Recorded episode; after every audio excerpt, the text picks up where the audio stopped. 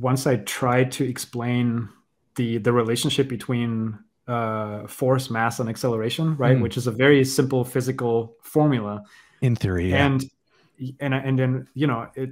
I can't remember when I first did that, but at the time I remember it wasn't really clear in my head. But I remembered like from physics class, you know, it's mm-hmm. like F is m times a, and and then I wrote it down, and I'm like, do you guys remember from physics like this is a very important formula? And then I, you know, and then you apply that in animation terms and it becomes like this tool where you can say mm-hmm. well look if the mass is really heavy mm-hmm. but it accelerates really fast that means you need a big force and if there's yep. not a big force it can't accelerate fast and yep. so it's very it's such a simple and visual explainer yep that and, and that's something that i discovered through teaching yep. that is so helpful for so many things yeah that was the same thing for me. It's, it's the Newton's laws of physics yeah. is yeah. something I dove into, it, it, just you know makes everything simpler. Uh, Absolutely. Afterward, just a way that you have to explain it. So instead of yeah.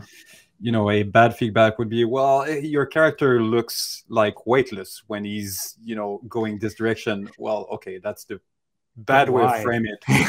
the good way is more well you know laws of physics, locomotion, and gravity and then yeah. let, us start there let's see how exactly. you can you know put your weight off balance to use gravity to do and then and then all of those invisible rope that are, are kind of oh, oh okay this is why yeah. it doesn't make sense for for my eye. Exactly. It's funny the number of times i've been teaching a class and we and i find myself literally starting to talk about like i start dropping words like you know momentum and inertia uh-huh. and i start losing some of the class and i just i usually at some point i stop and i'm like so i guess you didn't think we'd be t- that those physics classes back in high school you thought they were not going to come in handy. Well guess what?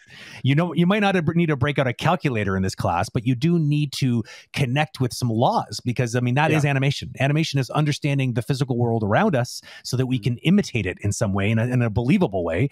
And I got some news for you. Uh, all of those theories are 100% the rules that we need to understand. At least yeah. understand them for, as far as an artist needs to understand. I mean, we need to know, know the cause and effect part of that relationship. We don't totally. necessarily need to know the actual number crunching. But uh, yeah, it usually yeah, surprises people.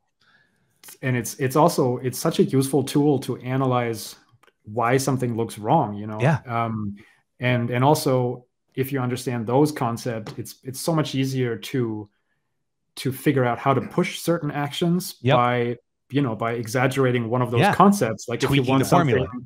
exactly, if you want something to you know feel extra heavy, then you can you know what to change exactly. And um, so yeah, I, find I find those pretty pretty yeah. useful. So go back to school, everybody. Take your physics class all over again.